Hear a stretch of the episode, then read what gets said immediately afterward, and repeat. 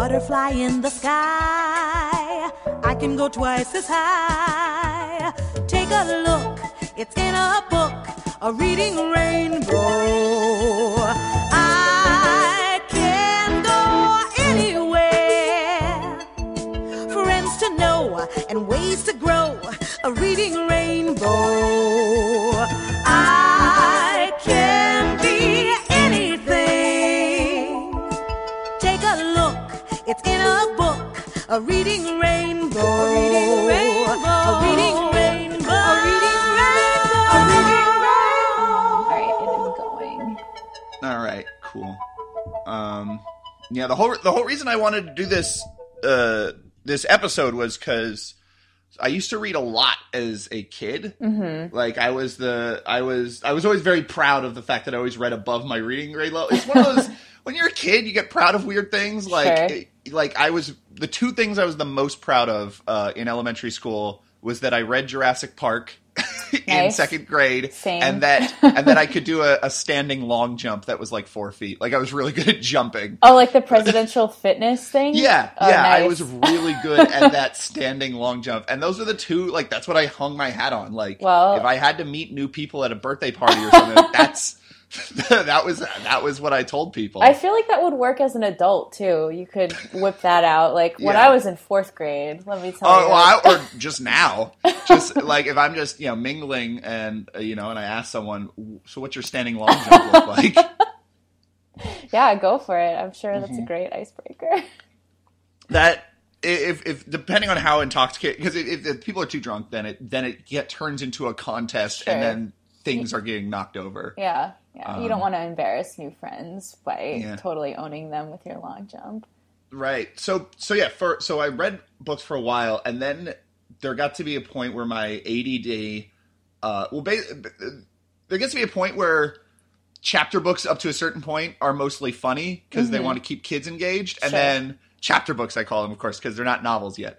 Uh, but, uh, but like, and then there gets to be a certain point where like the books you're reading in school and sort of the books that are recommended by Newbery Awards or whatever, like they're kind of more serious and they're kind of actually about things. And um, and then as someone with sort of A D D and someone who didn't take anything seriously as a kid, there, my reading sort of dropped off at some point during middle school. Yeah. Um, and, you know, I would I would still read, but not nearly as uh, voraciously as I used to. And then pretty much, you know, I I read...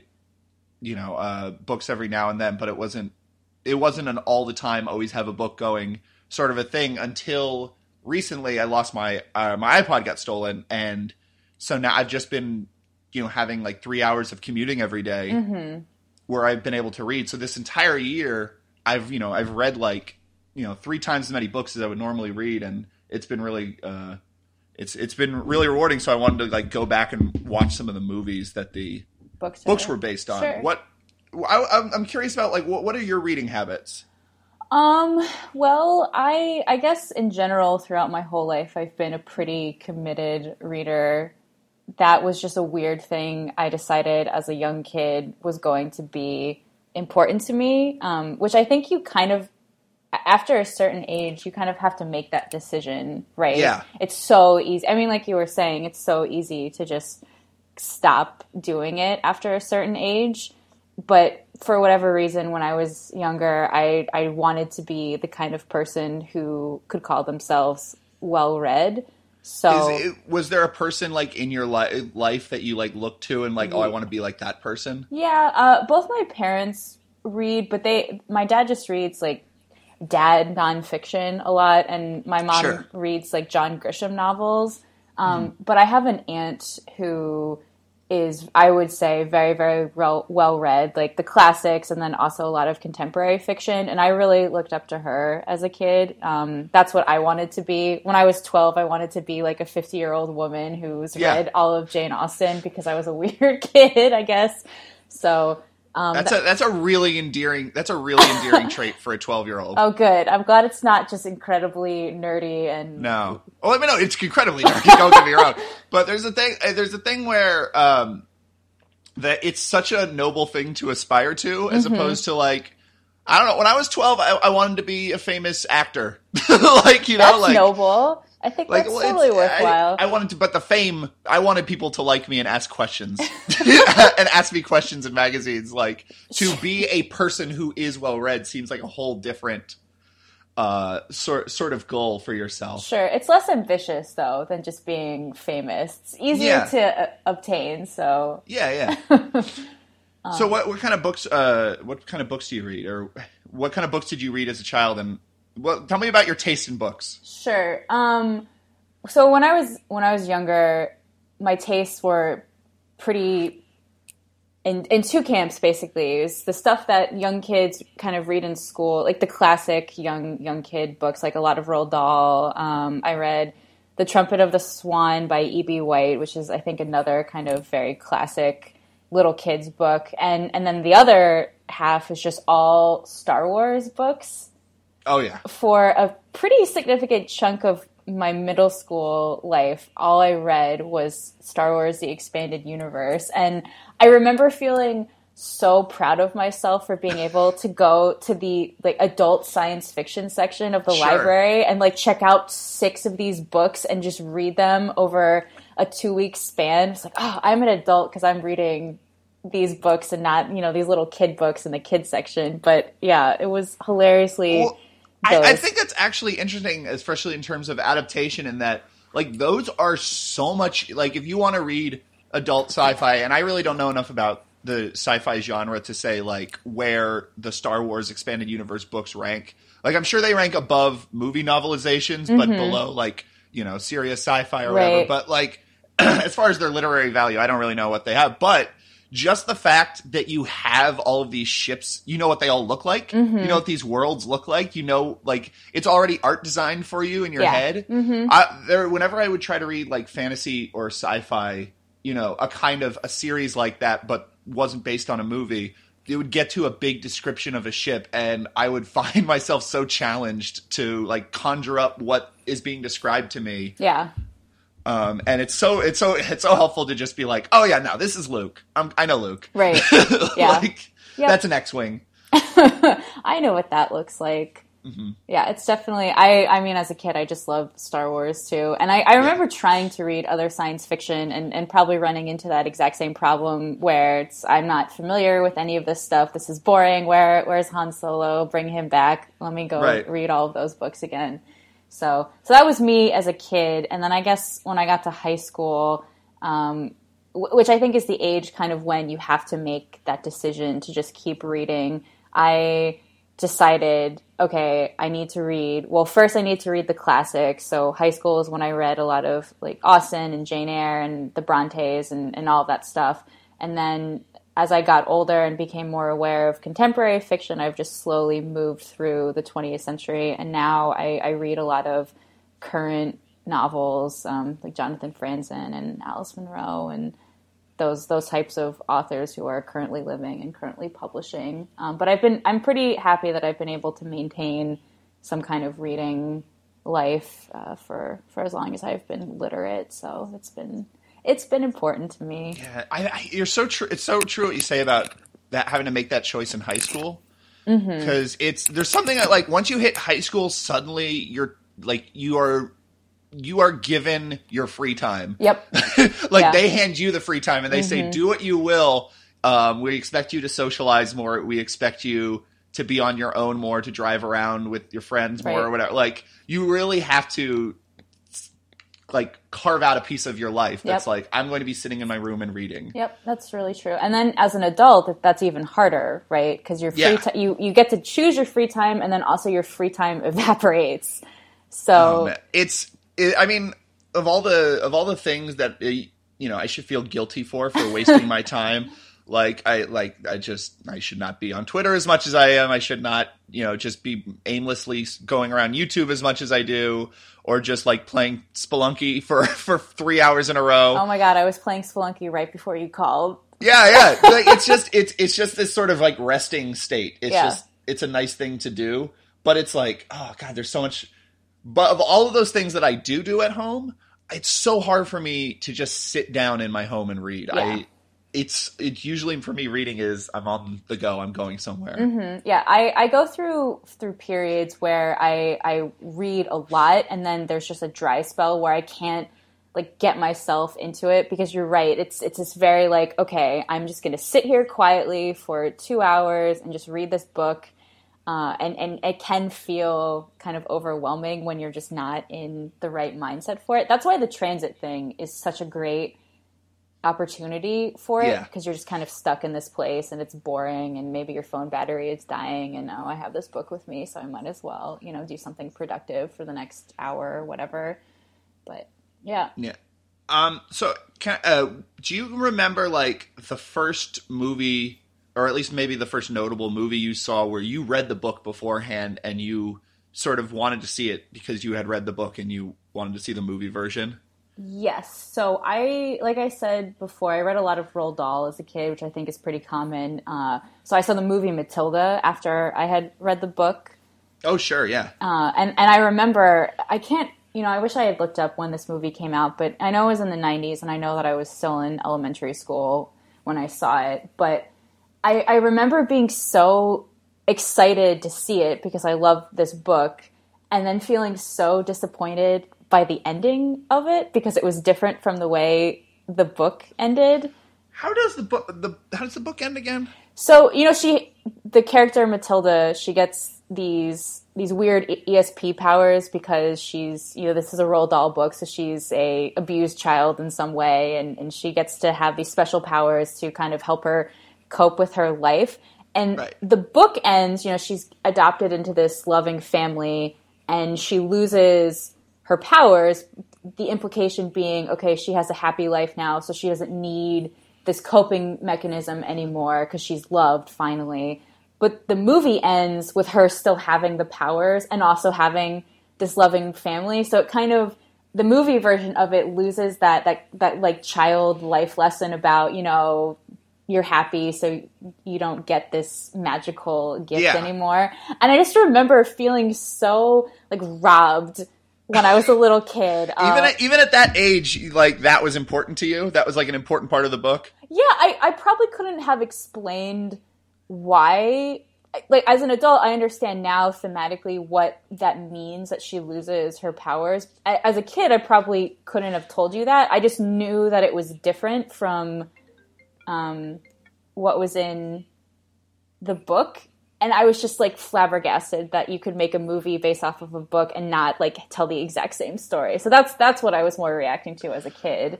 I didn't even think about Matilda. I think I think that is also my first movie I saw in theaters that, yeah. like, I'd read the book beforehand. Probably for ninety, for people in our generation, I wouldn't be surprised if that that's a common first one. Yeah, it's – I honestly – I mean, I haven't seen Matilda in, you know, a decade or if not, you know, if not twenty years, but sure. like I, I, I wouldn't be surprised if that's actually one of the better Roald Dahl. Uh, Cause I remember it being dark. Mm-hmm. I remember it being fan, like having a magical realism to it. Yes. And, um, it had, you know, and so it didn't like water down that aspect. And it was still in the point, it was still in the point where like not everything, like, children's films were still kind of had their own identity. It wasn't mm-hmm. just like, well, how do we cram this into Harry Potter? Right. Um, and so like it kind of actually just told the story. It it didn't have a lot of like, well, then here's the, you know, the wacky comic relief character right. and here's the this and that. And it was able to, I th- I recall it being more episodic, which Roald Dahl's novels all are very episodic kind of. Mm-hmm.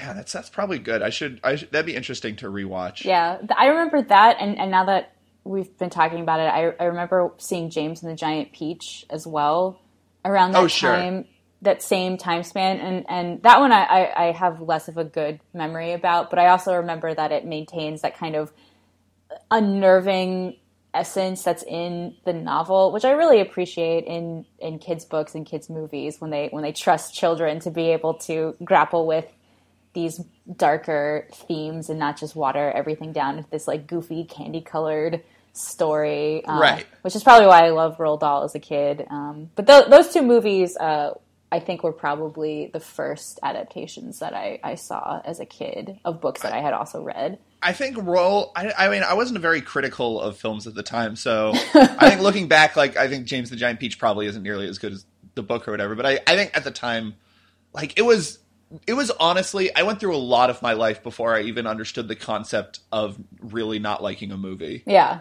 Like, I didn't go to the movies very often. My parents weren't big movie goers, and I didn't, you know, we didn't rent movies all that often. And so generally my life, like, watching movies was I'd watch the same, like, the V H S tapes we'd have. I'd watch those over and over again. Almost, I, I think probably in a similar way that I play Spelunky over and over again, where it's just, like, it's a comforting thing to sit down in front of Men in Black for the fifteenth mm-hmm. time and yep. just know all the beats and just to feel through, go through it. Um, so I don't, I don't, I was not critical of anything like that. So I don't remember, like, yeah, ever being disappointed. But I think probably Roald Dahl books, which were, you know, really important to me, uh, probably they tickled the same part of my brain that I like, the reason I liked, like, Tim Burton movies. Yeah. And it's it's a shame that when the two finally came together, it was so terrible. What did Tim Burton do that was a Roald Dahl? He did the remake of Charlie and the Chocolate Factory. Oh, God, that's right. Oh, I just completely blocked yeah. that from my memory. Yeah. And I uh, saw that, too. Mm-hmm. God. I saw that in theaters. It was real bad. That's another that's another book adaptation, uh, the Gene Wilder one that I was a big fan of as a yeah. kid. Of no, both I definitely I definitely movie. saw the I definitely saw the movie first though, mm-hmm. which it it colors it. It's yeah. I mean, you can other than I, and the books are and movie they're different enough mm-hmm. that uh, I I didn't like push the movie into my reading of the book. Uh, very much other than, like, just imagining that Charlie looked like the actor who played Charlie. But, right. You know. Um. So what, what, uh, what's like, uh, I, I saw this. So have you ever read A Farewell to Arms? I have in, in high school.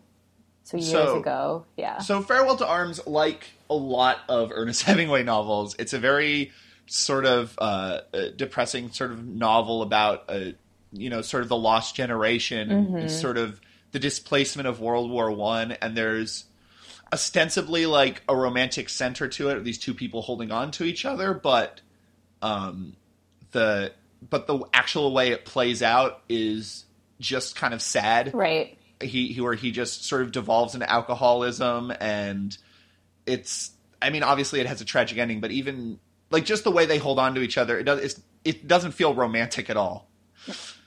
Uh, it just kind of feels desperate. Um, and so I saw the nineteen thirty-two adaptation of A Farewell to Arms uh, just recently, like a couple weeks ago. And it's one of the most astounding adaptations I've ever seen because it is so romantic. It is so, like, it's just full of the joy of love, and it keeps the tragic ending, but it's a, you know, a romantic tragic ending. It's not just sort of uh, he walks off into the he just sort of leaves the hospital and walks away, and and it's just, oh well, that happened, with that sort of muted tone that all of, you know, Hemingway's prose had, where it's just all like the the the explosion that destroys his leg and him having another uh, him having another wine sort of have the same uh, emotion behind them.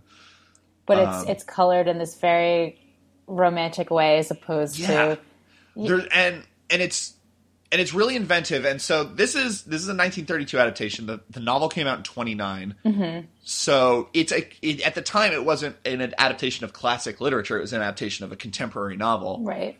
Um, and it's partially based off the play, which was adapted from the novel. So I don't know how much of this is the movie and how much of the play, but there's so many like.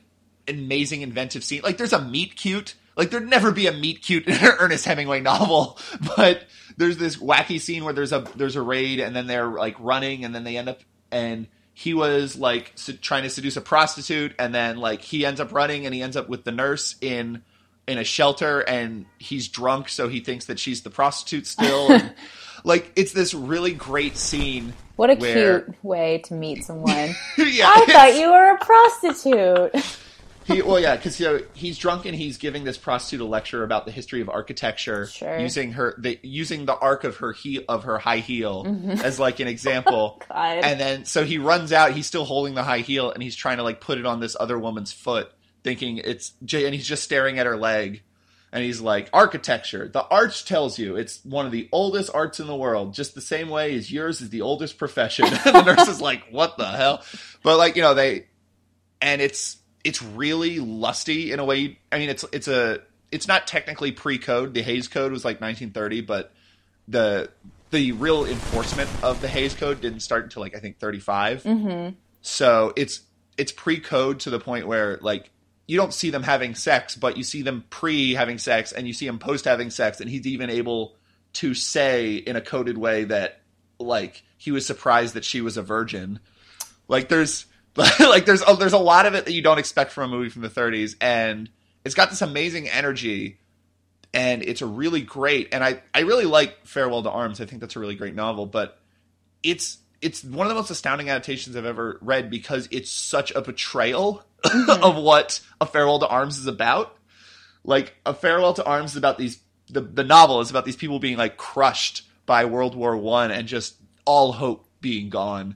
And this is about two people, uh, you know, their love sustaining them through hard times, you know? Right. Well, it sounds like you, you're. It's a betrayal, but a betrayal that you're not necessarily offended by. The, no, at not least at all. The way that you're talking about it. I, I it's a great. I, I think it's a genuinely like great film. And I, I was.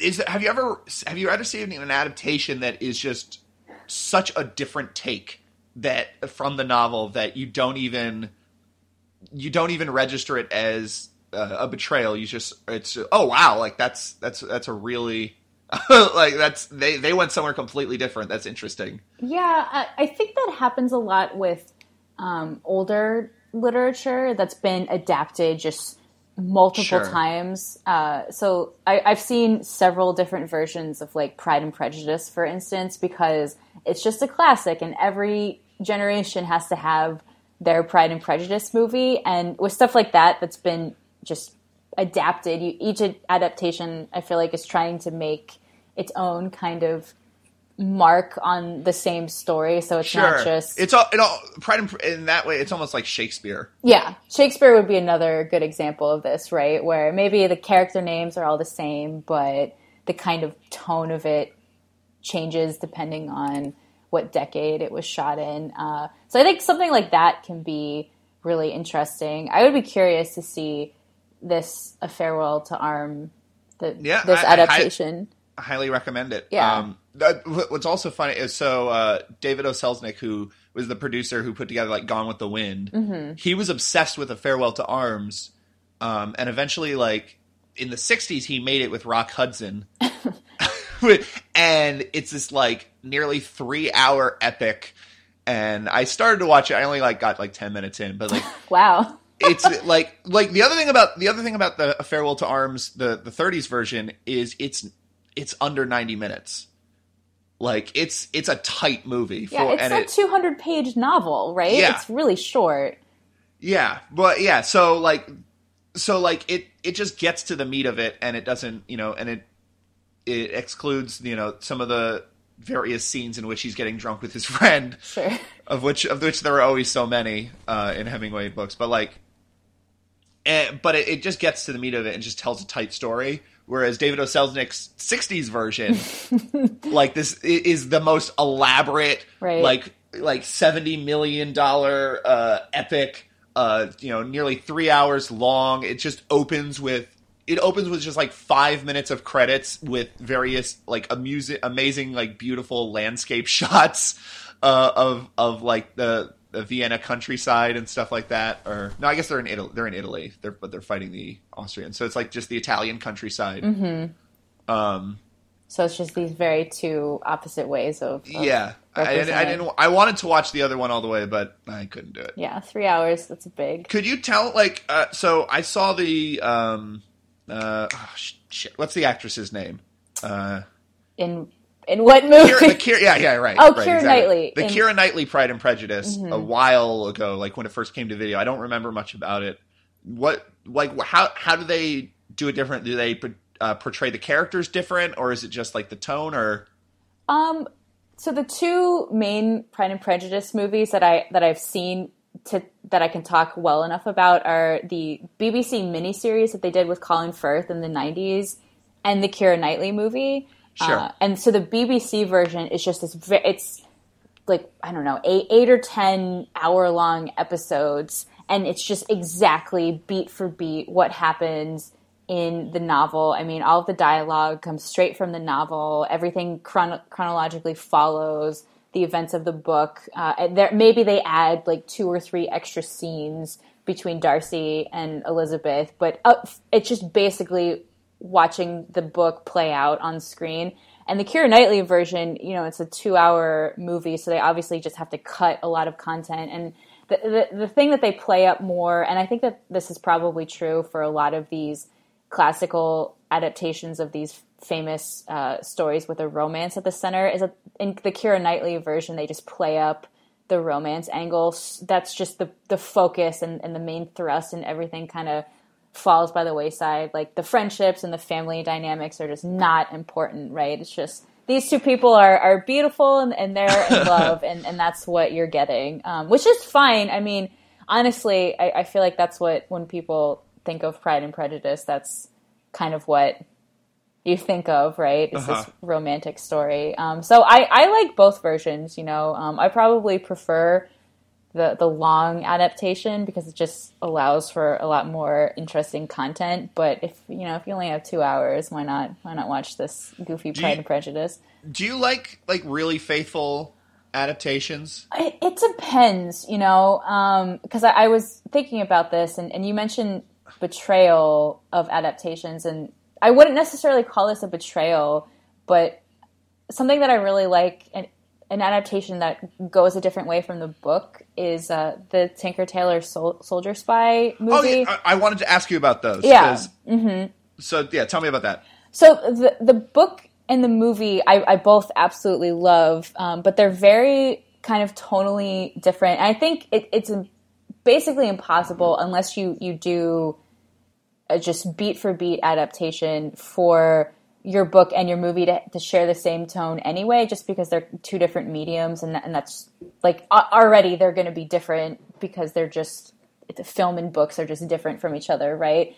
Right. Um, but Tinker Tailor Soldier Spy, kind of like your A Farewell to Arms example, they, the book and the movie they focus on two different things, where the book is much more interested in kind of The, the procedure of, you know, it's it's this book about trying to find a mole in the, the British spy agency. So the, the the book follows the the procedure of, of the detective work so much more closely. Um, it's much much more about like the, the bureaucracy um, behind this organization and, and spy organizations in the seventies, and kind of that, that interplay between the British and the Americans and, and the Russians or the Soviets. So it, it has that kind of very dry Uh, procedural aspect to it. I mean, it's it's a great book. I absolutely love it uh, because it, it, it it's so unlike other spy thrillers where sure. it's not intentionally trying to, to lead you into these cliffhanger scenarios. It's just very straightforward and um, in that way. And the movie, because it just doesn't have the same time to work with, it, it kind of ignores the procedure and is much more about these men and just this changing atmosphere where these these men kind of reached their peak during World War Two, when when spies and men could be men, and, and th- there's a lot of lines about that in the movie. And now it's the seventies, and Gary Oldman is like decrepit and just this old man with these thick glasses, and he's just kind of sad and, and wandering around. I mean, he still he still gets to win at the end, but it's very clear that this is the sun is setting on this type of character, right? So uh, right. The, the movie is much more about that that kind of theme of like male friendships and relationships and power. Um, so I think it's an interesting, like if you only have so much time in your movie to work with, I, I think it's almost probably always better to just decide, okay, like I enjoy this theme from the book and that's what I want to represent, versus trying to just make a faithful adaptation, because like, unless you just have a miniseries to work with, you're never going to be faithful in, you know, a short time span. So, like, just, just forget it and just pick a theme and run with it. And it'll probably be more interesting than, like, just a straight shot-by-shot remake of the book. Yeah, I I think, yeah, it's, they're definitely, like you said, they're different mediums. And they're, I think the primary problem a lot of adaptations have is, is that they're consumed differently. Mm-hmm. Um, which is like, I'm reading Clockers right now. It's this Richard Price novel. It's sort of, it was partially like the inspiration for The Wire. Mm-hmm. Um, so it's very much like that sort of milieu where it, it goes back and forth between a homicide detective and a drug dealer. And you learn about all of the, uh, you know, inner workings of, of both systems and how they collide. And it's got, but it, but like The Wire, it's not just a procedural. It has really strong characters and arcs and like really exciting, you know, storylines and stuff like that. Um, And as you're, I'm, and I, I'm, you know, I've been reading this over the past, you know, week, maybe uh, two weeks, and you just sort of live in the book. Mm-hmm. Uh, you, it's, you're not constantly thinking about it at all times, but like every once in a while, my thoughts will go back to Strike, and I'm like, it's all, it's more like a T V show. Actually, it's kind of surprising it took so long for like a Game of Thrones to happen, because it kind of just feels like that's a natural way to adapt a book is to make a, a T V show out yeah. of it, because mm-hmm. like the way you re- you're reading a book. When you're just sort of working through it over the course of a week or two weeks is you're just living with it. And you're like, oh my God. So I wonder what's going to happen. Cause it seems like he's onto him and I don't, and, and, and, uh, you know, you're, you're just getting through it and you, yeah, you're kind of living in this tone. Whereas a, a film, you sit down, I mean, you can pause it, you know, if you're at home, you can pause it, you can go do other stuff, you can return to it, but it's really meant to be consumed in one sitting. Right. Um, and it's, It's just about the sensation of that one sitting as opposed to giving you all of this information for you to sort of wade through and to dive in and to sort of live in. Um, I, I think I think short stories end up being uh, work, working much better for uh, film adaptations. Like a lot of really great sci-fi movies and a lot of like like film noir movies are all based on like short stories. Right. That, as opposed to, uh, like, long novels. Yeah, yeah, because you have the framework that you can then build your own ideas off of versus having this, like, in the Game of Thrones example, you could never... I, I mean, you you probably could make that into one movie, but it would never satisfy anyone, yeah. right? Both the fans of the books and then just regular people, because it would just be the most rushed thing imaginable.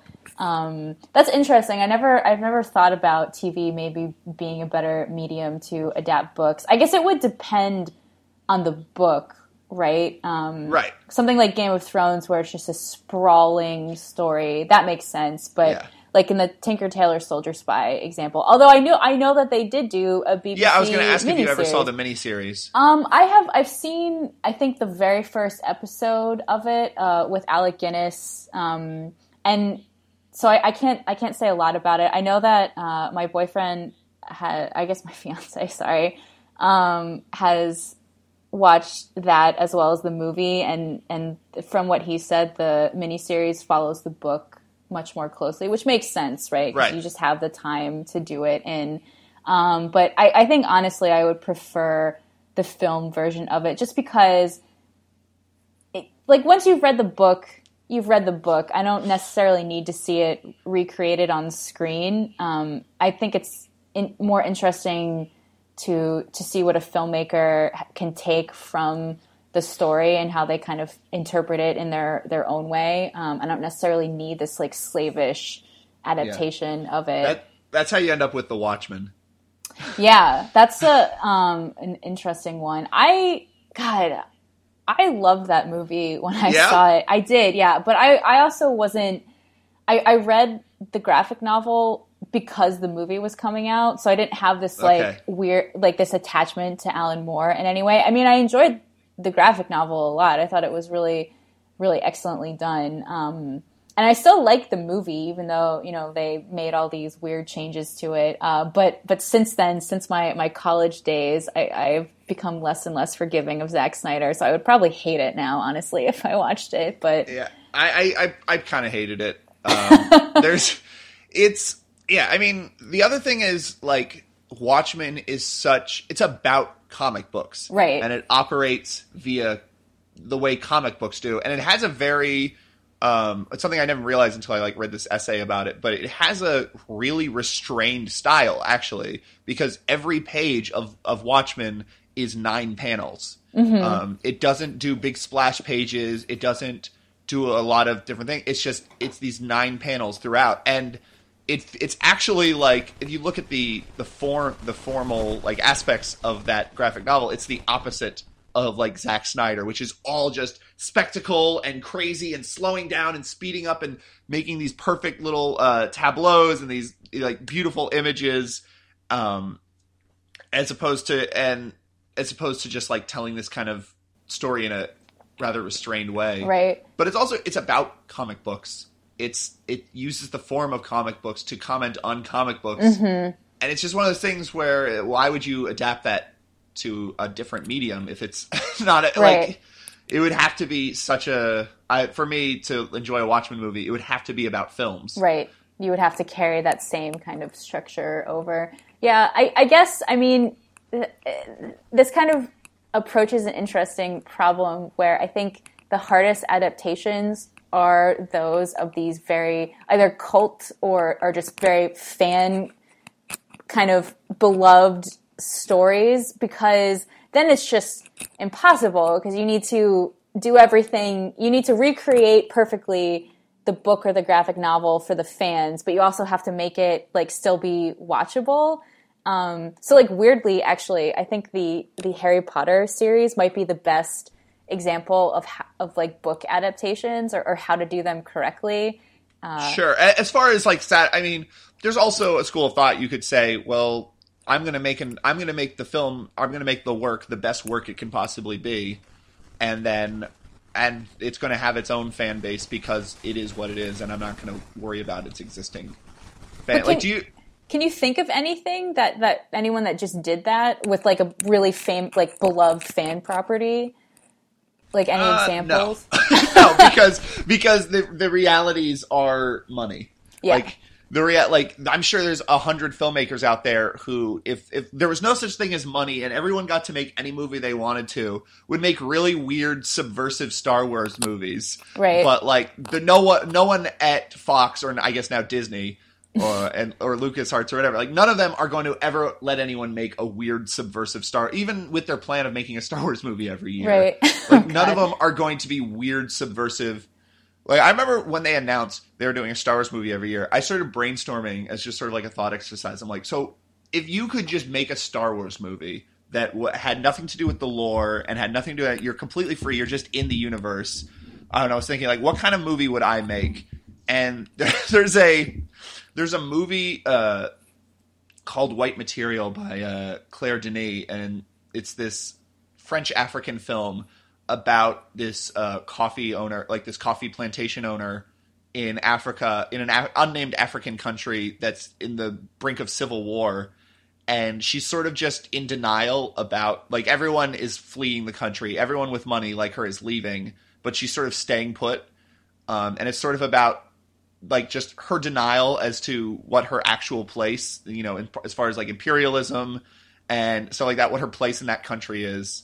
Um, and, and, and there's these, you know, bands of child soldiers who are like, who are living on the plantation, you know, um, unseen, and everything's sort of closing in. And it's just, the whole movie is about this, uh, is about, you know, coming to this confrontation that, you know, is going to happen. It's about building dread. And I was like, I'd love to do a movie like that. Just like a random person in, like, in the Star Wars universe. Like, let's just tell this whole story from like, this guy's perspective. Like what, like, what if the Tusken Raiders were displaced were displaced First Nations people? Right. And, like, the chickens were coming home to roost on right. Tatooine. I mean, maybe that'll happen. If they want to do one of these every year, there's there's got to be space for that, right? Um That would that could be potentially interesting. I think it was on the it might it might not have been on Idle Thumbs, but it was some podcast I listened to. They were talking about like the Spider-Man movies, like how Sony has to keep making Spider-Man movies, mm-hmm. and they're like, well, what if, what if, what if Sony just says like, fuck it, we're going to spend no money on it, we're going to give the property to Lars von Trier. I mean, like, I I hope that something like that eventually happens with these like big ticket properties, because otherwise, God, like, the next couple of years in, in movies are just going to be kind of depressing. Well, I mean, I mean, something like that happened in the seventies. There was just this sea change where, but like, where in the sixties things get more and more calcified towards big budgets and mm-hmm. epics and musicals and and and more studio driven stuff, and then eventually audiences rejected all that, and there were all these massive failures. Yeah, and and then the seventies rolled around, and Bonnie and Clyde rolled around, and The Graduate rolled around, and then suddenly they were giving the keys to these filmmakers. I can't I can't see that happening a second time in Hollywood, because because the because the filmmakers they gave, you know, the artists they gave the keys to also blew up. Right. Like that's that's what uh, I don't know if you've ever read uh, Easy Riders and Raging Bulls. I have not. No, it's a it's a really great uh, book by uh, Peter Bisikin about sort of new Hollywood, and it follows sort of the careers of I think like maybe a dozen or so uh, filmmakers, you know, like Martin Scorsese and William Friedkin and Steven Spielberg and George Lucas and Francis Ford Coppola, and sort of how they took over Hollywood briefly, and then how they sort of went mad with power and everything self-destructed, and then everything sort of went back to the eighties. Yeah. You know, everything sort of sunk back into itself in the eighties with corporate interests and stuff. But like, I can't see that happening a second time, and it seems like it seems like Hollywood is getting farther and farther away from that. Yeah, it's a huge bummer to think about, which is why now, like, I, I feel every movie movie is either based off a comic book property or like a young adult series. Yeah, everything is this this pre like branded content in that way. Um, everything wants to be the next Twilight, I guess. um, yeah. Or, or the next Hunger Games now. Yeah. They were they were trying for the next Twilight for a while, and then I guess the, now everyone wants to be the next Hunger Games because they saw yeah. more crossover appeal for, for boys. That's true. I guess I guess of the two, I'm glad that everyone is aping the Hunger Games, because at least it's, I've only ever seen the first two movies. I've never read any of the books, but uh, from my experience, those do a much better job of having female characters in oh, them. Oh, sure. Sure, I, I think those. I think the Hunger Games movies are just fine. Yeah, I've talked. About, I've talked about this on the on the podcast before. After seeing uh, Guardians of the Galaxy, because mm-hmm. um, Guardians of the Galaxy is a fun movie. It's a movie yeah. everyone went crazy for, and I enjoyed it a lot. Mm-hmm. But it it actually it kind of felt like it felt more like like I don't know if you know the the director James Gunn. Um, who, I yeah. He did this movie called Slither, which is maybe right. the last super weird, idiosyncratic movie to come out of Hollywood at, from an unknown filmmaker. Um, it was this universal horror movie, and it's super gross, and it's a comedy, and it's really funny, and it's got Nathan Fillion in it, and it's mm-hmm. basically doing the character from Firefly. It's really dry uh, kind of humor, and it's it's just a crazy, weird movie, and it's and it's I always I look at that, and I'm like, I can't think of. And that was like two thousand six, I think. I can't think of a time after, or I think it was two thousand five. I like after two thousand five, where a filmmaker who didn't have a built-in fan base was given uh, was given that much money. I mean, it wasn't an expensive movie, but it was still a major studio movie uh, to make a film that's not based on an existing property yeah. that has that kind of weird tone in it. So, like, his next movie, Super, is is kind of an uninspired, like, what if superheroes were real? They'd be crazy. Sort of a thing. It's not bad, but it's it's just not nearly as inspiring. But like Guardians of the Galaxy, all the things about it that are weird and funny and idiosyncratic and all that, those are all like the James Gunn parts. But then there's just so much bullshit that I know. They have to wade through. There's so many scenes of just I don't know who the big bad guy in that movie is, but he's just another like generically beefy space dude holding yeah. a MacGuffin. Like, oh, it sucks so much. And like what I really fear is that like because all the movies that have big budgets and our sci-fi movies or fantasy movies or whatever ha- are from existing properties that artists who want to make those films, they will have to first wade through mm-hmm. like a requisite amount of corporate-owned right. lore. Like, yeah, you have to, all these boxes that you have to check off before your movie can be greenlit, right? Like, yes, I will yeah. have a, a dumb MacGuffin plot. Yes, I will have blue, beefy space dude who was just like weird and evil for no understandable reason in this film. Yes, I will have a strained romance between attractive male and female lead. Yeah, it's... Oh, it's... Yeah, and it's like... Because, I, I mean, I don't know. I'm excited. I love Rian Johnson. I think he's a great filmmaker, and he's doing the next Star Wars movie. And I'm right. like, I'm crossing my fingers like, shit, prove me wrong. But at the same time, Like, that's honestly the only reason I'm excited about the new Star Wars movie is because I know I have to see that if I'm going to see the next one right. that Rian Johnson is directing. Yeah, hey, maybe the new Star... You know, if, if the George Lucas tr- trilogy, the first one, if that, like, just completely blew up the way that movies and franchises get made, maybe the new ones will do the same thing, and, and then we'll get... some original movies that aren't just all Marvel comics. Who knows? It's, you know, yeah, who knows is correct. I'm very skeptical, but yeah. that it is a possibility. Yeah. I mean, let's Rian Johnson, I know, I know for a fact Rian Johnson has been in a position where he's been offered countless Hollywood projects um, because he, he he's made critically acclaimed, uh, really cool looking, like, uh, and, and just like kind of cult favorite films. Um, and he, you know, in, and he has opted instead in the time in between, you know, in between projects, instead of like doing the Duncan Jones thing where he, uh, what was that? What was that movie Duncan Jones made with Jake Gyllenhaal? Um, Nightcrawler? No, no, it's it it uh, Source Code. Oh, so oh. There was this sci-fi movie that they just sort of handed to Duncan Jones, like, hey, you made Moon. Uh, oh, do this, and yeah, it's just sort of yeah. it's there's interesting parts of it. There like there are parts of the.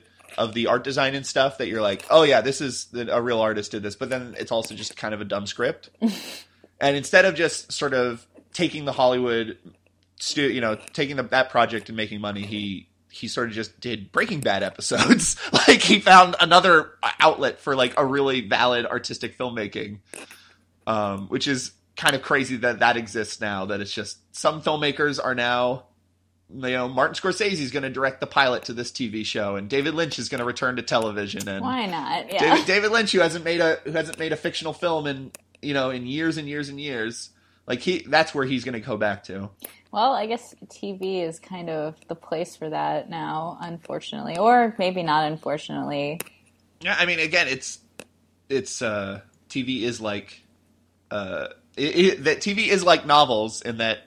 You know, like when you're watching a season of Mad Men, you're just sort of like in it and you're just, you're kind of like, you're waiting a week for the next episode. But when you think about Mad Men, you're, you're at that place. Yeah. You, you have this emotional continuity through the season and you're like, oh, what's going to happen now? Oh my God, is, is Dom going to self-destruct? What's going to happen? And like it, the same way one reads a novel. So maybe this will, yeah, this, this will be the new, I don't know. There, there are a lot of, people have been for a while now saying like television is better than film and da da da, and there's a lot of T V shows that have been really critically acclaimed that I think are all right. And I, I'm not, I, I'm still skeptical of that as well. Like, uh, like H B O is good, but also H B O just has to have a topless woman every episode.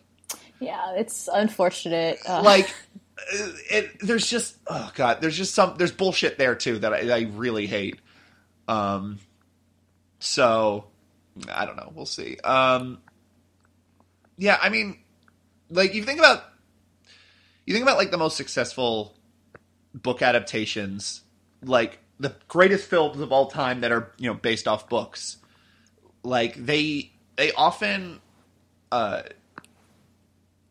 They are, they're often, like, Jaws. Have you read the book Jaws? No, but, you know, I have heard of all the crazy stuff that was in it that they just, for good reason, did not put in the movie, right? Like, the Richard Dreyfuss character apparently sleeps with yeah. um, Roy Scheider's wife, and I don't know, there's just, like, all the, this... There's pressure on the mayor from the mafia. Oh my God. I was not aware of that, but I'm not. I'm so glad that Spielberg cut all of that. Well, it's one of those things where it's like Spielberg, like Jaws is one of the best paced movies ever, mm-hmm. right? Like Jaws is just about the, the wonderful sensation of getting to know these people and being in this place. Like the first ten minutes of Jaws where the camera's just going through and there's this fucking parade going on in the background. And then there's like old, like senior citizens going up to Chief Brody and complaining about the karate class, karateing oh, the fences. Yeah, it's the best. Like, yeah, just like, oh, it sets up the scene. And it's just, every scene is so vital and every scene moves and it, it doesn't, there's not a single part where the movie sags.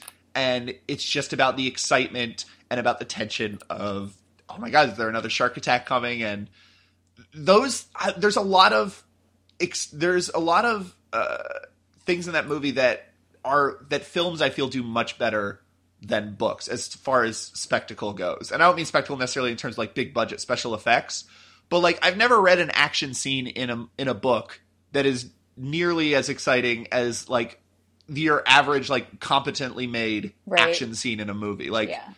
that sort of like the the scene in which the in scene in which the two fishermen have the have the holiday roast and mm-hmm. they put the hook on it. Like that scene playing out in a book, it wouldn't be as fun. Like it wouldn't be that really great combination of funny and scary right. and and then it has that great denouement. Like, oh, can we go home now? And then it cuts right to all the fishermen and all the boats uh, in the next scene, and they're all like throwing dynamite and stuff. Like I know, I, I guess because books, unlike film or any visual media, are just not as well suited for that kind of action-oriented scene, right? Not that I'm right. saying books are, are passive in any way, but the thing that I like about writing that um, movies kind of often are not able to capture is just being in a person's or several people's mind and, and this one like slice of their life and just being able to yeah. fully just immerse yourself in that. And I think it's, absolutely. It's much harder for film just because there's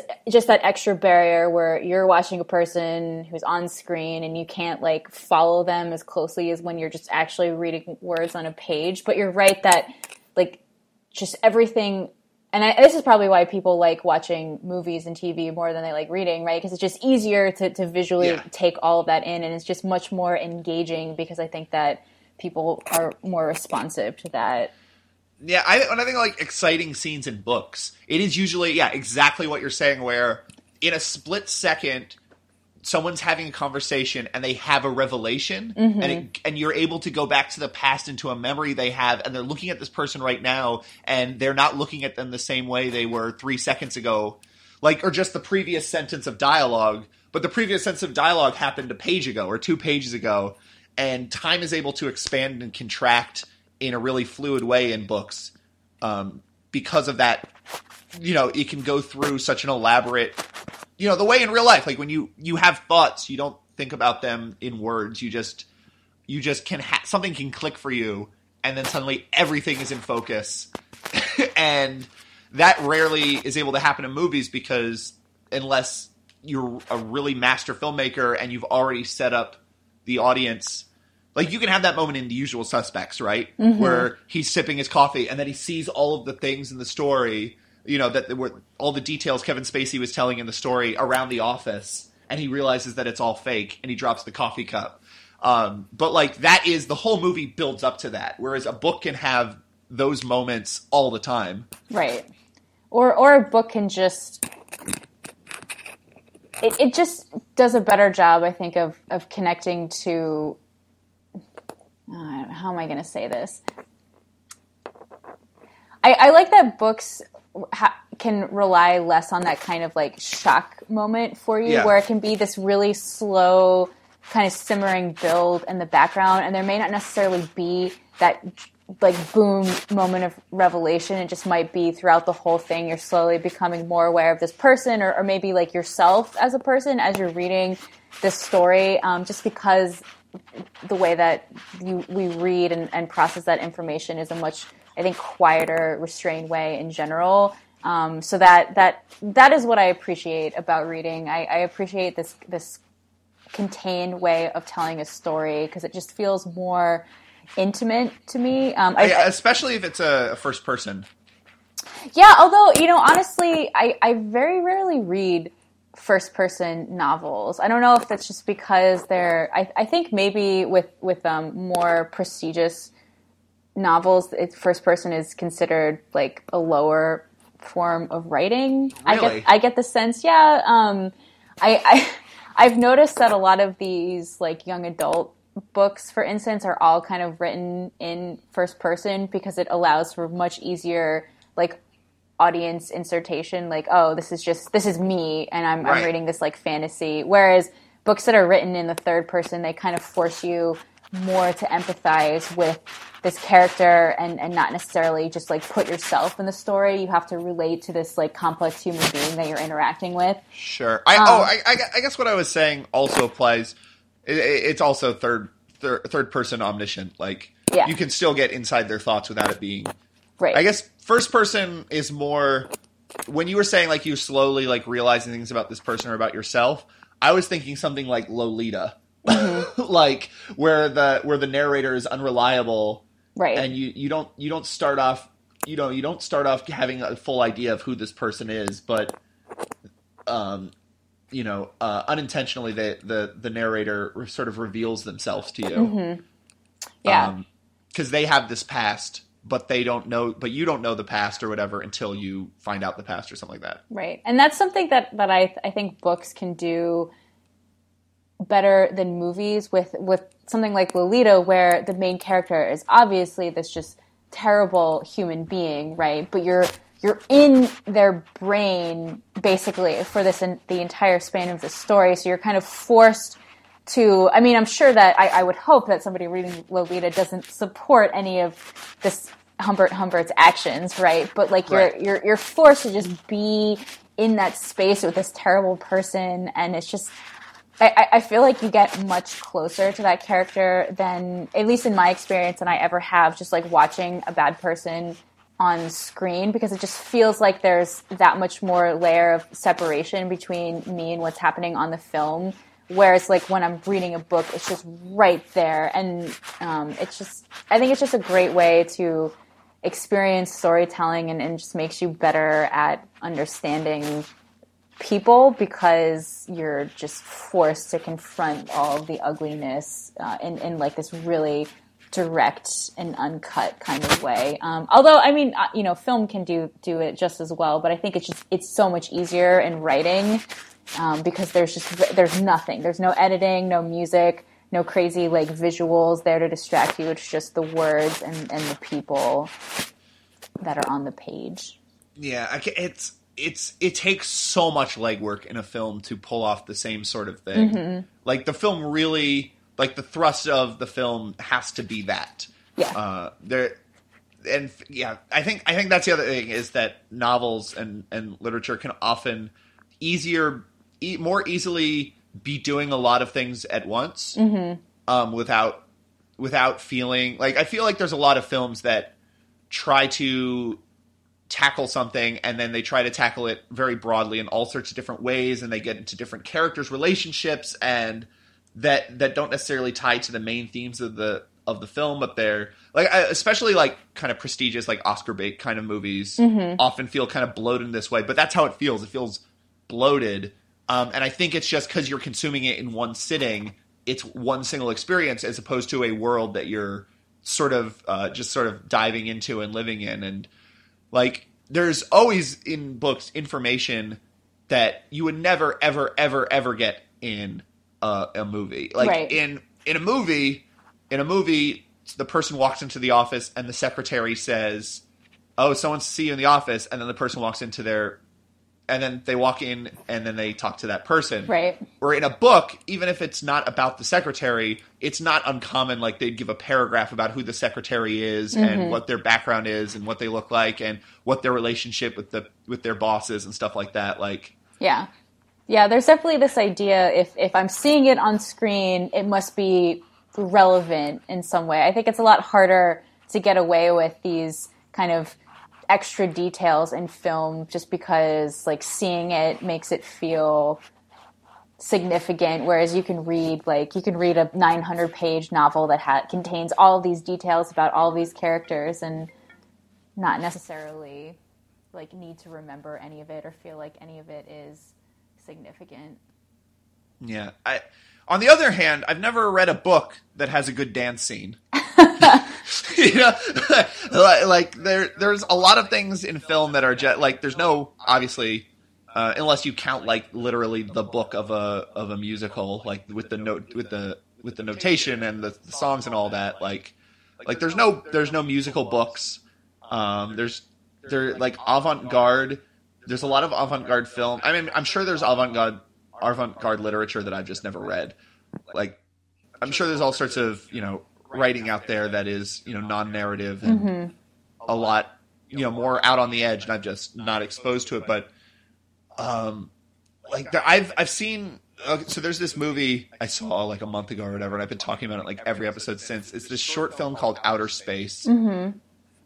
and it's uh it's a like a ten minute avant-garde film, and and it, it takes footage from this uh, seventies horror movie uh, called The Entity, um, and it's just this scene out of context. A woman walks, uh, you know, creepy music is playing. A woman walks up to the house, and then she opens the door and she goes in. But it's all in black and white, and the all of the footage has been sort of distorted and damaged. Um, and whatever happens in the actual film, I don't know. I haven't seen the film that they take the scene from, but it's this. It you can tell just from the opening shot that it's like the setup to a scare. Um, but the in the what Outer Space does is it like damages it, so you like see the film like kind of going off the reel, and you see the the sprockets on the side of the, the film strip, and and the the soundtrack gets damaged, and there's like weird ghosting, and there's there's all sorts of um, just uh, like artifacts on the film and scratches, and eventually as the scene gets closer to whatever the scare is, it just goes totally insane and everything's damaged and you just hear distorted screaming, and it's this insanely frightening uh, experience to sit through. Um, and it's totally without context. There, it doesn't give you any context. It's not like it sets up a traditional horror scene and right. then, and then it subverts it uh, by going off the rails. Like it's, it, but it, it's not, It's not like some Stan, Stan Brakhage movies. I don't know if you ever seen like a Stan Brakhage movie, but yeah. he was like a he was like an avant-garde filmmaker who, you know, he would draw on the film reel itself. He would scratch it, and basically he was sort of questioning the medium as far as like, is the medium what we see, or is the medium the actual film strip? So he would do all these kind of weird things, and it and, but they're completely just symbolic. Like they're not representational of anything. They're non-representational. Where this is so. They're interesting to look at, but there's not really a lot of emotion behind them, where this is like genuinely moving and scary and frightening. And, and I'm, you know, as, as you might be able to tell, I'm having a lot of trouble explaining why. Um, and I, this is an extreme example because it's, you know, an experimental film, but there are a lot of moments I've had in film. Uh, I mean, particularly because I'm a fan of horror films that are just unnerving and get under my skin, and Can't, I can't get out of my head, and I can't properly explain why. And it's, I rarely have that with books. Usually with books, like if I'm moved, if there's something that's really powerful, if there's a moment where like it's, it, it freaks me out and I have to put the book down, or I, or I just sort of have to pause and like catch my breath because something really traumatic happened in a book. Like I know I could explain to someone what happened. Mm-hmm. Um, I feel like there's, I don't know if I've ever read a book where I get an inexplicable feeling. Um, and maybe that's just because books are limited to words. you, you should read, you should read some Alice Munro then. Yeah. Um, because that, that sensation that you're describing, I mean, I, I think that I have definitely had, maybe not the, the fear part, right, because I don't read a lot of horror stories, but just this sensation of like being moved in a way that feels like both inexplicable, but also kind of like it makes sense to you. Yeah, uh, I, I've definitely had that from not not in every book that I've read, but from authors that like really know how to shape words and narrative. That is an experience that I've had before, and it can be just as like um, I remember like uh, one of the first few times I, I ever went to California, I was reading Joan Didion, and a lot of her um, essays are, are set in California, and she just has this really strong way of describing the sensation of being in this state and, and this really kind of like ephemeral, just out there kind of language. And after I finished reading one of her essays, I was just kind of walking around in this weird daze for like hours because I, I recognized everything that she was describing, and it just left me with this crazy sensation of like, oh, I've just read something really powerful, and I don't even have the language to tell you why it was powerful. It's just in my brain in this way. Um, so it exists in books for sure. I think it's probably a lot harder to capture that because I, I, again, I think images can just be so much more immediately powerful to people. Um, but, but don't, don't sell books so short here. You need to, you need to read some Alice Munro and then come tell me. Yeah, I, you... that's fair.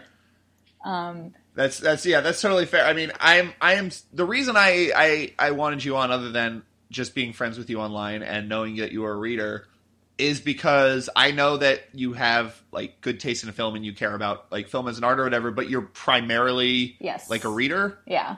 And I, and I am, I care about books and stuff, but I'm primarily a, a film person. Yeah. So there's, there's definitely an aspect where, um, like as ma- as many, you know, uh, as much as we've talked about like the failings of book to film adaptations, like there's definitely part of me that, that, uh, I'm, I, I have a closer connection to that medium than, than, than the other. Yeah. Yeah. Um, it's so kind of like, and I'm just more aware of it. I'm just, yeah.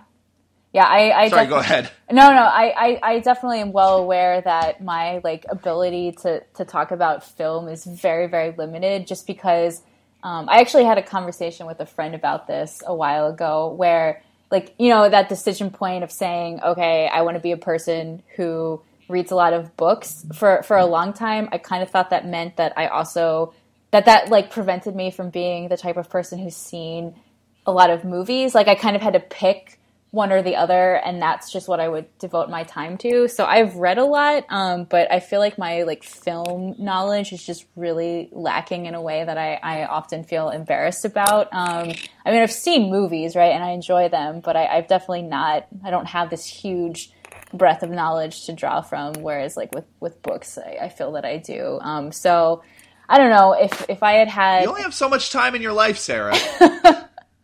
I know. I've been watching a lot more movies this year than I've been reading. It's It's been a weird and like somewhat upsetting experience for me because I, f- I feel kind of bad about it. But um, it is interesting that, that I feel like when we're young, you kind of make that decision and that's just who you grow up to be. And, and both are completely valid. It's just that now I, I find that I still connect more with reading than I do with film. So, oh, well. Sure. I wanted to go back. I wanted to go back to Harry Potter real quick. Yeah. Um, I don't like those movies at all. None of them. Not even the third one. I no. I watched. Yeah, because we had we had an Alfonso Cuarón episode mm-hmm. uh, last year around this time, and so I went back and I watched the third one, remembering like, well, I remember the third one was good, um, and I it, it was. So there's something about the novels. The thing, and this is this could just be totally. This, I mean, it is just what I brought to the novels and what I found interesting about them. But the main sort of point of entry I had as someone who doesn't really care about fantasy or magic or like, it's just not, it's just not my thing. It's not my milieu, but like, I love that at least those first, you know, I read the first five books and I didn't read the sixth or the seventh, but, um, those first like several books, they take place over the course of a school year. Right. Um, and they have the feeling of the school year, which is like, there's something weird going on at the school. We got to get to the bottom of it. We're going to be going through it. But also we have to go to class and we have homework. Yep. And the feeling of being in school and just being like, well, this is what December during the school year feels like. This is like right before winter break. Like, this is what winter break during the school year feels like. This is what the start of the school year feels like. This is towards the end when we have exams and stuff. That's what that feels like. Like that to me is, was such a strong point of entry that I really that I really responded to those books. It's weird. It's like I would have liked Harry Potter more if they had gotten rid of the magic. I don't know. I don't know if that's true, but like the magic is definitely not the thing that I was really into. Sure. Um, and because of the necessities of time, you can't really get that feeling across in a movie. Right. Because they just have to sort of rush from story beat to story beat. And there's not those kind of just moments in between. They Those movies kind of just feel breathless to me. Oh, yeah. Um, yeah, especially... in a way that's antithetical to the things that I like about those movies. Yeah. Or at least about that those, those stories. Breathless is a really good way to describe it, uh, especially towards the end when they're adapting these, like... Those books get up to like nine hundred pages long and you're just trying to f- cram sure, so sure. much story. Yeah. Um, so I've read all of them and, you know, I, I guess we both probably grew up with them, right? Like we basically aged at the Yeah, we're about the same age. They were – you went to a Harry Potter book uh, book release party, right? No, I, I've never done that. I, my sister did. Um, I did not. Uh, but I, I read all of them. I loved all of them, except towards the end when I was in high school and, and started to think that I was too cool to like these books. Um, but I still read them, so I was a hypocrite. Uh, but yeah, it's I, I just think that it's they're a really great like encapsulation of how to do movie to book to movie adaptations wrong and right, because the first two are just these really boring line by line adaptations of the books that, that somehow turn the story a- about magic into like the dullest thing that you're just watching on play out on screen. I just remember seeing the first movie as a kid and being like, oh, this is awful. What am I doing?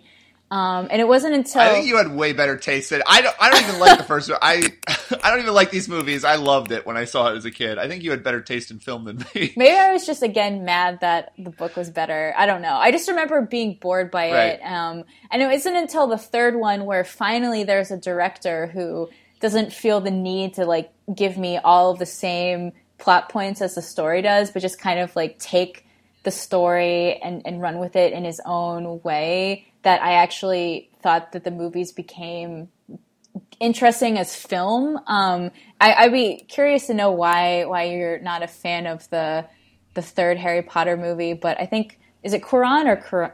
I, Alfonso Cuarón? Cuarón? I, I I looked it up. I I always said I always said Cuarón, but apparently it's Cuarón. Cuarón, okay. Um, he like left this huge mark on that series, right? Where I feel like the movies that came after probably don't go as far as he did into just like whatever crazy theme I've decided, and I'm just going to ignore like the Harry Potter lore.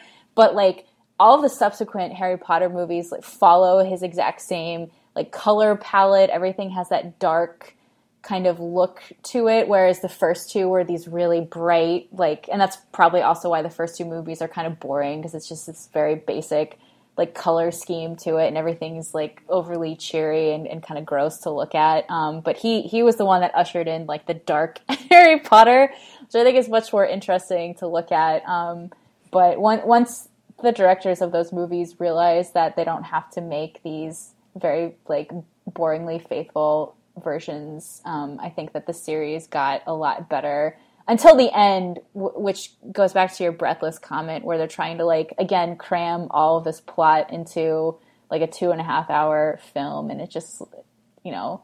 I blame Harry Potter for this whole idea of splitting up your final movie into two parts. I think that's the worst oh. thing. Oh, um, that, that... That, yeah. That's the worst, because that was very successful, yes. and then now... That's what everyone everywhere. does. Yeah, it's just this really, like, ugh, gross way of telling a story where you front load all the setup in the first part of your movie. So there's like basically no climax. It's just all kind of putting everything into place, right? So it's just very, this very kind of boring thing to watch where it feels like nothing is happening, because you can just feel that everything is being moved along this chessboard and like nothing significant is going to occur.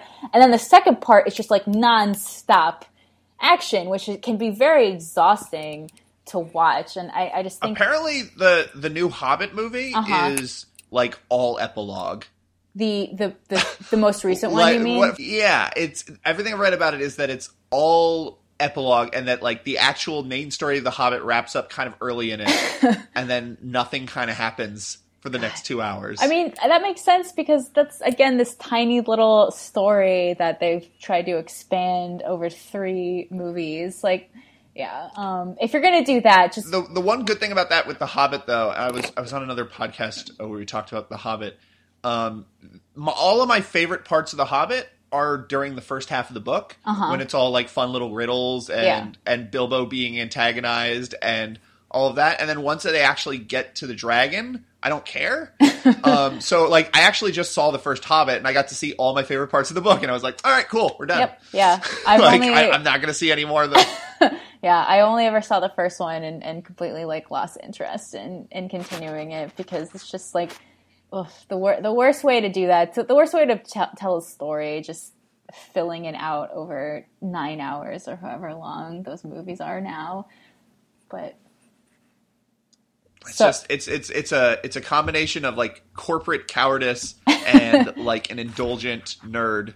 Yes. Uh, and it's this perfect storm of terribleness. Yep, the worst combination. So I, I, I was also curious. So one of the books I read this year was The Autobiography of Malcolm X. Uh-huh. Um, which was a really... I actually, I was... I was finishing that as the thing in Ferguson happened. Mm. Like, it was a really powerful book to read, especially at that moment in time. Um, and so that that's a nonfiction book that was adapted into a film. Um, the biopic is very much based off of that book and Malcolm's own words. Um, uh, have, have you have you read the book slash seen the film? No, I'm horrible. I haven't done either of those things. Yeah, I, I was afraid. I started. I bought Roots a long time ago, mm-hmm. and I, I couldn't get into it. It was a little dry for me, and I was afraid that uh, you know this is also by Alex Haley. I was afraid it was it would be a little dry, but um, the really good thing about The Autobiography of Malcolm X, other than the fact it's the autobiography of one of the most fascinating people of the twentieth century, is that um, it's sort of it's very pre- it's it's it's not in present tense, mm-hmm. but it's but it's very present in that when he talks about his childhood, he doesn't talk about it um, completely colored through like a you know an educated minister of the Nation of Islam. He talks about it as like as if he's experiencing it. So you get to hear about all of his time in like Harlem and running numbers and selling drugs and stealing and stuff. And, you know, it's it's not as if like he's, in, you know, glorifying any of that. He certainly has like thoughts about that in retrospect, about how he ended up there and, you know, and sort of how, you know, white white supremacy built those systems and stuff like that. But like he doesn't talk as if he's giving a speech. Um, he talks in very simple, you know, uh you know, just sort of uh, street language. And so it's actually a, a very entertaining book because the way things are described fit where he was at that point in his life. Um, so it's I, I would recommend it. But at any rate, there's one thing that Spike Lee does that I'm fascinated by because it's a very reverential adaptation, mm-hmm. uh, the, the the film Malcolm X.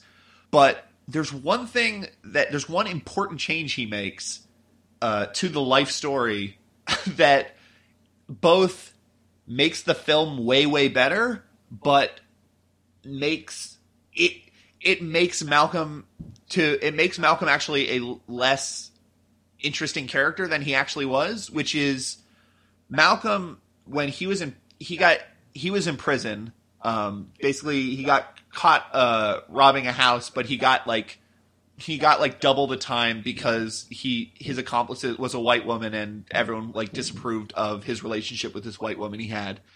Um so he got like way more time than than he would have gotten normally.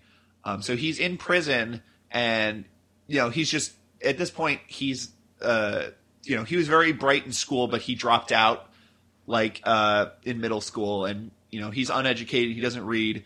Um, and his brother comes to him. His brother was one who was, who converted to Nation of Islam and said, don't eat pork. Don't do this. Don't do that. You shouldn't do any of these things.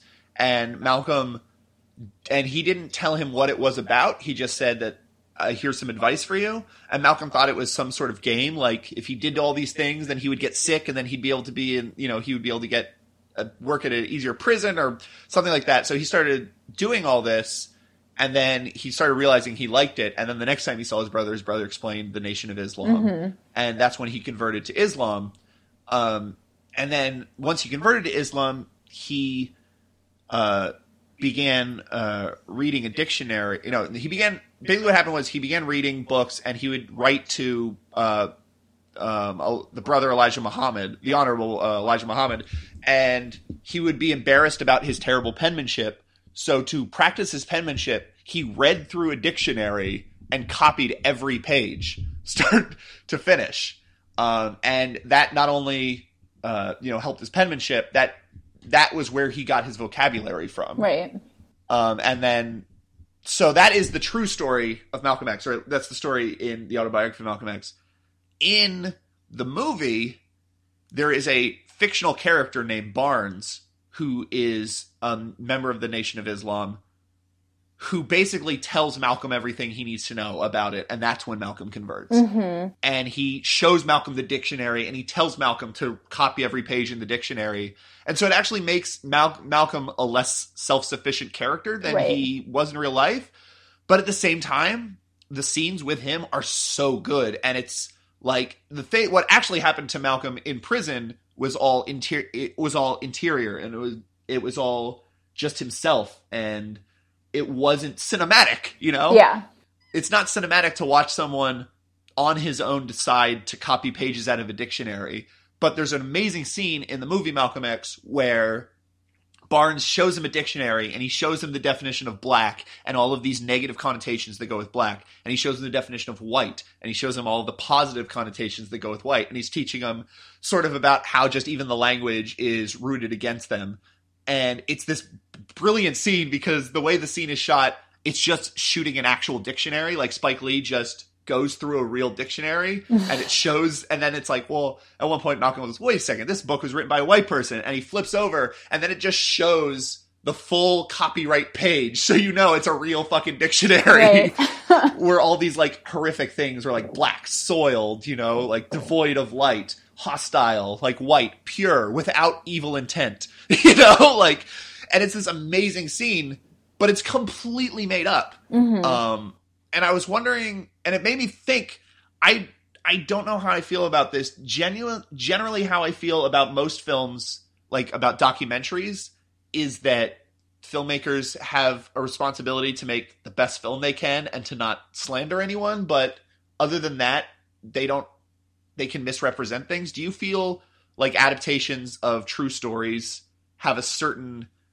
uh, they have a certain responsibility to depict the facts, depict the events as they happened? Huh. I mean, I, I feel like I don't have an immediate, I don't know how I feel about that. I'm sure that there are tons of examples where I could fall on either side. Like I, the, the example that you just gave, right, I could totally understand why a director would want to kind of rewrite history in that way because it's a much more clearly powerful way to, to explain this this change in a man's life than, than what may have really happened.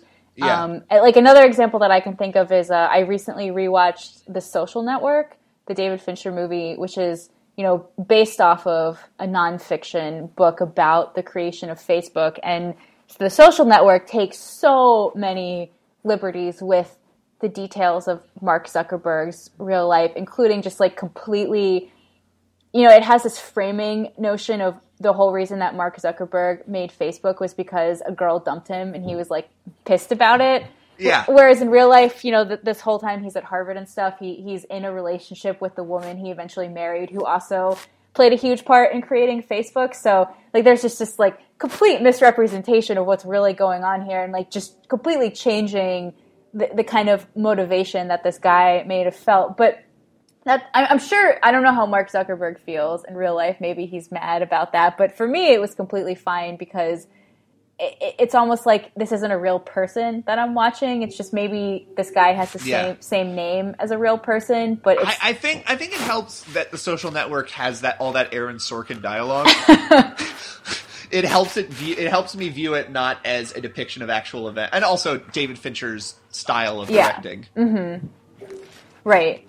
Yeah. If if it's clear that. Um, This is kind of a fictional representation of, of reality. I, I feel like it's it's probably forgivable. Um, although I'm sure the people who are actually being depicted would have something completely different to say. Uh, you know, it, it depends, right? Like I know that when Lincoln came out, the the Spielberg Lincoln, I guess last year, there were a lot of people who were um, probably justifiably upset that he the movie depicts this kind of really rosy idea of, of the Emancipation Proclamation and, and, and just, you know, all of that in a way that is historically kind of inaccurate and continues this tradition of us kind of whitewashing history and making us feel a little bit better about some of the, the grosser parts of American history. Um, so I, I guess it just depends, right, on on yeah on what, what has changed and, and like the, the reason for changing it and, and how that change kind of fits into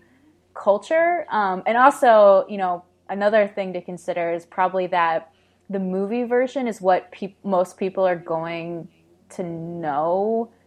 So if you're going to really misrepresent history in some way, like, I hope that your misrepresentation is not just a flagrant, like, retelling. Like, if Spike Lee had just had made Malcolm X, like, convert to Judaism instead, yeah. instead of Islam, you know, like, something like that, where you're just going to completely change the meaning of... Well, that that's such an extreme example. That would be like an art film. Like, that would be a weird Michael yeah. Haneke, Lars von Trier sort of provocation. Right. Right. Like, like, like, I'd actually love to see a movie like that, like a biopic that of a well-known figure that, like, halfway through makes sense, but then all of a sudden, like, in the seventies, it's like Paul McCartney becomes a bank robber. Right. Anyway, this like, is real life. yeah, like, I, I don't, like, uh, so, yeah, so part of me definitely agrees with you that, like, I mean, especially if it, it if it's involved with something like, are you whitewashing this story so it's e- it's easier to sell to right. white audiences? Like, that to me is, like, never justifiable. Like, that's just gross. But at the same time, it it makes me frustrated that that the the onus of uh, poor media literacy is on the artist. Like, I like okay, so documentary. Like, no one should ever view a documentary as anything other than something created by a person and therefore subjective. Um And so there are there are filmmakers who play around with this a lot. Like, there are, like, Errol Morris. Right. You know, like, and stuff like that. Like, and there's this idea that – okay, well, okay, so to take an example that isn't important at all, The King of Kong. Have you seen that movie? Mm-mm. No.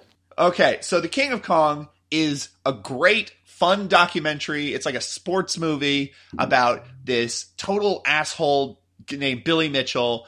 And he's and he's like king shit of the classic arcade scene because he was the first person to get a perfect score in Pac-Man. And everyone worships Billy Mitchell, and he has his own line of hot sauces, and he just looks like a douche because he's always wearing a tie, and he has this he just he has this eighties haircut, and he just looks like uh he just looks like bad guy, like he looks like um from Die Hard, uh the. The uh, the asshole. You, you you remember that guy? Which which asshole? There are a lot of assholes. God, in Die that's Hard. True. The the guy who's like, Bubby, I want to help you out. Like, who's pretending to know John McCain.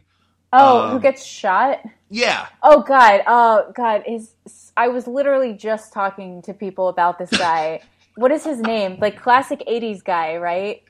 Yeah. Oh, um, it's like Ellis or something. Ellis. Okay, yeah, it's. I think it's Ellis. Okay. So anyway, like guy. Billy Mitchell just looks and acts like Ellis. um, and then there's this guy named Steve Wiebe, and Steve Wiebe is shown as like he's just this chemistry teacher, and he was a drummer, but then something happened and he couldn't be, and it's like, oh, and then we got pregnant, so he had to take a job teaching, and he was always destined for greatness, but he never got his shot. Um, and then he discovers that there's some Twin Galaxies thing going on, and he wants to get the world record in Donkey Kong. So he gets a Donkey Kong machine, he sets it up in his garage, and he gets the world record in Donkey Kong, and then there's all this backhanded politics about, like, oh, it didn't count, like, the video could have been faked, is what someone says, and then a, and then another video shows up with a higher score, and it looked like it was faked. So it sets, it's a very classic sports story of the underdog and the, uh, trying to upset the establishment. Um, But it's all bullshit because Steve Wiebe is part of the establishment and Billy Mitchell isn't that big of an asshole. Right. And basically the filmmakers completely just misrepresented, like, the events and the time things happened, um, and everything. Like, it's totally misrepresentative of the actual story, which is way less interesting, but it's in favor of creating this sort of sports narrative. Now, this isn't a thing that, like, the people knowing the truth about the, the history of the high score on Donkey Kong, like, that's not actually important, you know? But, so, like, I feel, you know, like, but m- the average person who watches this movie will, because of the way it's presented, will not walk away thinking that, they will not walk away knowing that they had the story grossly misrepresented to them. Right. Which- so, is that unethical, or is, or should, or should people just have more skepticism towards things that claim to be documentary? Um, well, the documentary thing is a real kind of sticking point for me, because if, if you want to just tell a, a story that is kind of fudging facts, why why not just make it into, like, why why bother making it into a documentary? You know, unless I, I think there's a lot of things that I mean, I I think a documentary is its own form, and mm. a documentary, you're capturing this footage, and it's a different feeling than – like they were actually sure. with Ben Stiller, they were going to do a uh, a fictional remake of King of Kong, where Ben Stiller, I would assume, would be the Billy Mitchell character, because mm-hmm. that's like the character he's played in fifteen other movies. Sure. Um, but like they – and I don't think that ever ended up going through, but like it's just a different – it's just a different sort of thing. Um, I – yeah, I mean it is – I mean, it's definitely different if it's a documentary and if right. that's what you're claiming to be.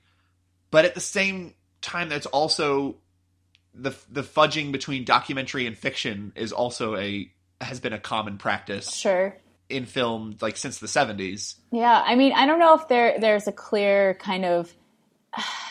I, I I do think that in general, people should be more skeptical about what, what whatever they like consume, and it shouldn't just immediately believe that everything that they see is, is the truth. Like I think that is, is definitely correct. But also, I mean, I don't know. I, in this case, if, if you're not actually like crazily misrepresenting these people and to a point where it's actually doing harm to their reputations, then it's probably fine. Um, I think, again, it just, it really depends. And, and I feel like my opinion is so tenuous on this that I could yeah. easily be persuaded. I mean, it's just, it's, it's an interesting thought exercise though. I don't, I don't really know what, if there even is a correct answer to that, right? Except that maybe people no. should question things more. Maybe that's just the correct answer. Like, question everything. Right. But, but at the same time, you are totally correct that most people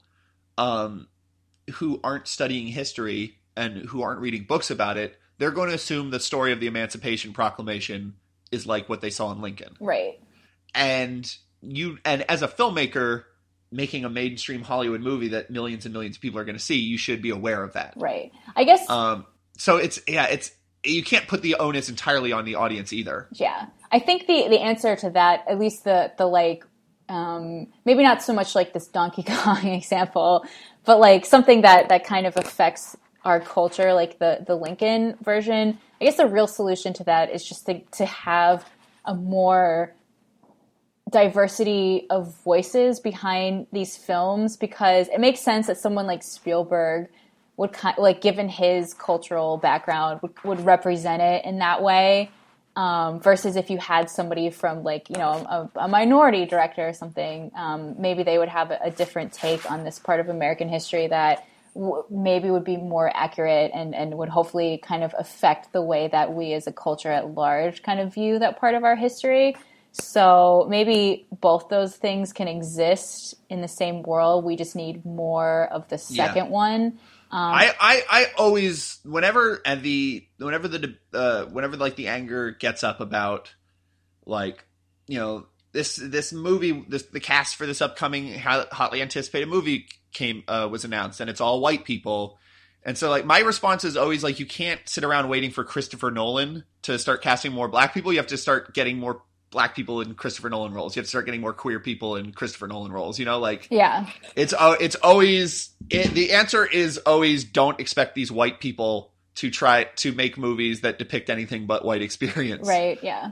Yeah. So hopefully like as, as we just become better as a society with that kind of representation, a lot of these, these problems of like ad- adapting nonfiction works will, will kind of fall away because you know, it, it won't be filtered. I mean, and then also the people who are writing the nonfiction too, right? It's all coming from the same yeah. voice basically, or, or like the same way of representing history. So that, that's something that I think over time will hopefully just get better. And then I won't have to answer this question about, oh, you know, how, how correct should, should these things be? Because yeah. they'll just be better at it. I, I, I, so getting away from documentaries though, I do feel that based on a true story, at this point, people should, should just yeah. assume that that means as little as possible. Right. Yeah. And if they look it up and it turns out to be very faithful, then you can go, oh, that's cool. But like you, that should not be your starting point. Yes. Yeah. Um, yeah. I don't like, it's, it's also, it's not, it's not even, you know, adaptations of, uh, of world events or nonfiction. It's like, for example, the book I'm reading right now, Clockers, That was that's a Spike Lee film uh, that he made in like uh, ninety-six or something, and it was originally uh, a Martin Scorsese film. And so Clockers, it goes back and forth between this um, this white uh, homicide detective who's sort of he's near retirement and he's sort of having a crisis of faith. This this last case he's on is like sort of giving him a crisis of faith and making him question a lot of the sort of assumptions he had about sort of his, the brotherhood of police and stuff like that. And the and it goes back and forth between that and Strike, this like a uh, nineteen-year-old uh, drug dealer who's sort of rising up in the ranks and not sure and sort of it's sort of dawning on him. He's also becoming very skeptical of his like system and just realizing that like the person he looked up to the most is just living on borrowed time and that there's really no future for him at all. And he doesn't know where to go from there. And it's sort of he's stuck in the system. And so as a movie, like it'd have to be very long to get to give equal time to both parts uh, because there's just so many events that go on for both of them. So when Scorsese was adapting it, um, it was supposed to be mostly about the homicide detective. Mm-hmm. And then when Spike Lee took over the project, sure. he re- he rewrote it and he made it mostly about Strike, the the drug dealer. Right. And it's just like, it's such a perfect example of just, well, that's what Scorsese is interested in. Mm-hmm. And that's what Spike Lee is interested in. And that doesn't mean that Scorsese is wrong or that Spike Lee is wrong. It's just like, it's clearly those two are attracted to different characters in this book. Right. Uh, and that's honestly, it's one of the most fast, it's one of the most astounding things about that show, about The Wire, is that it's is that it is able to dedicate so much uh, it's able to commit so much to telling the stories of both sides. Um, yeah. It doesn't it doesn't feel like lopsided, despite the fact that I'm sure it had a mostly white, you know, production staff and mm-hmm. writing staff. Yeah, yeah. Like I I know for a fact it wasn't all writing. It wasn't, you know, there it was mixed. Mm. But but like definitely it It, it, it's it, that had to be a conscious effort from them. Yeah. Oh yeah, as, for sure. As new as newspaper reporters, uh, like I know a lot of the writers on there, like David Simon was a newspaper reporter um, who he wrote a nonfiction book called Homicide: A Year on the Killing Streets. That was is really good, by the way, if you haven't read that. Um, and it's and it's uh, he spent a year with the Baltimore homicide, you know, uh, the homicide department. But he also wrote a book called The Corner, where he spent like a year on. Like a drug corner, and he was following the lives of these different, you know, uh, drug users and dealers and people who live there and stuff like that. And it, it seems like that must have been extremely important to him. And he had to make that like the point of the project. And, you know, we're lucky that he was able to sell that idea to H B O, but, but like I'm sure uh, Chris Rock uh, has a new movie that's out. And he's been doing interviews, which is always a wonderful thing because Chris Rock is the best interviewer yeah. in the world. And he was he was telling these stories about like if he had to make, you know, his movies about a black comedian being interviewed by the New York Times, and he's like, and he was talking about like if I had to make this with a major studio, I'd have to explain to them and and like fight to to to convince them that there are black people who read the New York Times, like like that's how much I would have to fight like to get this made. Is I would have to justify that much. Um, so yeah, it's, it's crazy, but yeah, definitely diverse voices, uh, and artists is always the, I think the, the way out of sort of the rut of just endless white, straight people in movies. Yeah. It'll fix so many problems. Oh, yeah. It'll be great. Oh God. I really want to see Selma.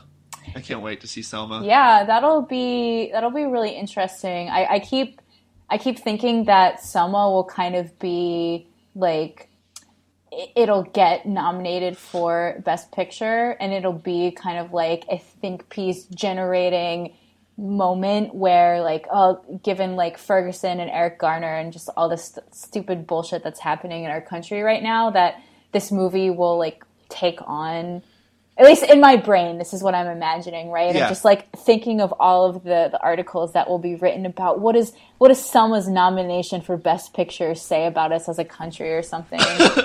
um, I can guarantee you that somebody is already like working on that right now. So my my the you know Selma, generally any film that's a prestige piece that's a Uh, that's like coming out this time of year and takes place during a different era about a historically important event. Like I'm, I'm instantly extremely skeptical. spectacle. Mm-hmm. Um, just because that that is sort of already a machine. That right. Those movies come out of a, a, it's a different machine, and often it's a it's a more interesting machine than the ones that the uh, Captain America twos come out of. But it's still a machine, and I, and I rarely am surprised by them. But I've heard a lot from people who are the kind of people who are skeptical about prestige pictures and stuff, saying like, this is actually a really good depiction of how grassroots movements start, and not like turning it into one sort of saint at the center of it who accomplished everything, but about how masses of people get together and, and form a movement. Yeah, no, that that's great. Um, that's good to hear. I, I am really interested in seeing that. Um, I, I, I want to ask you one more more question. Sure. And that is, what is the Citizen Kane of books? Now, what I want, I want to ask you. Uh, so. I've read many books that I would love to see made into movies. Mm-hmm. I almost never have the thought, and I want to know what this means. I see a movie, and I want to, and I want to see that made into a book.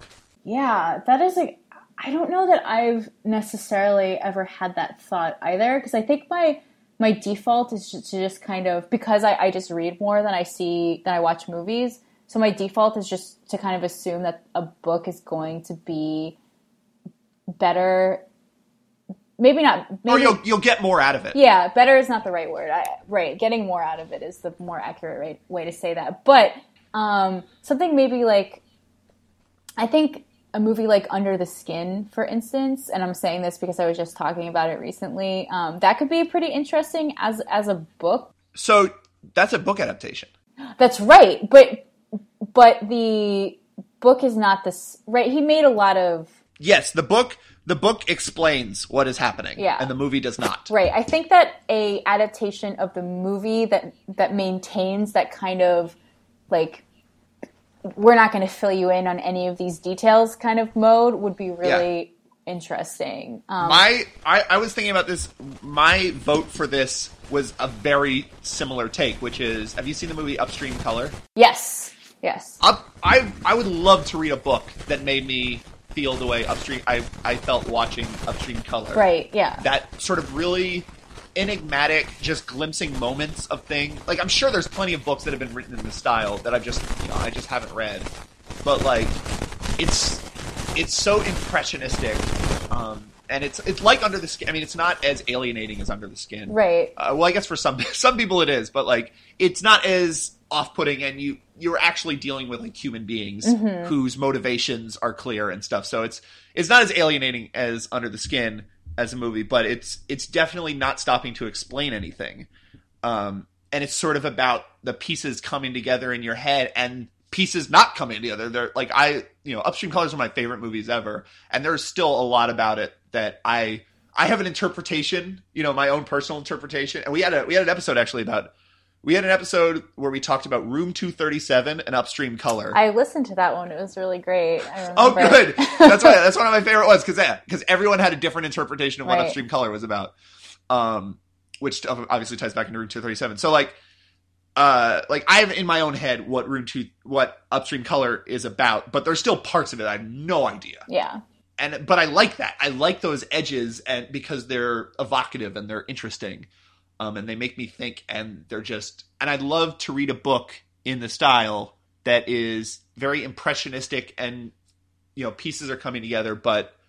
Uh, and it maybe have, like, sort of that that sort of otherworldly sci-fi element to it.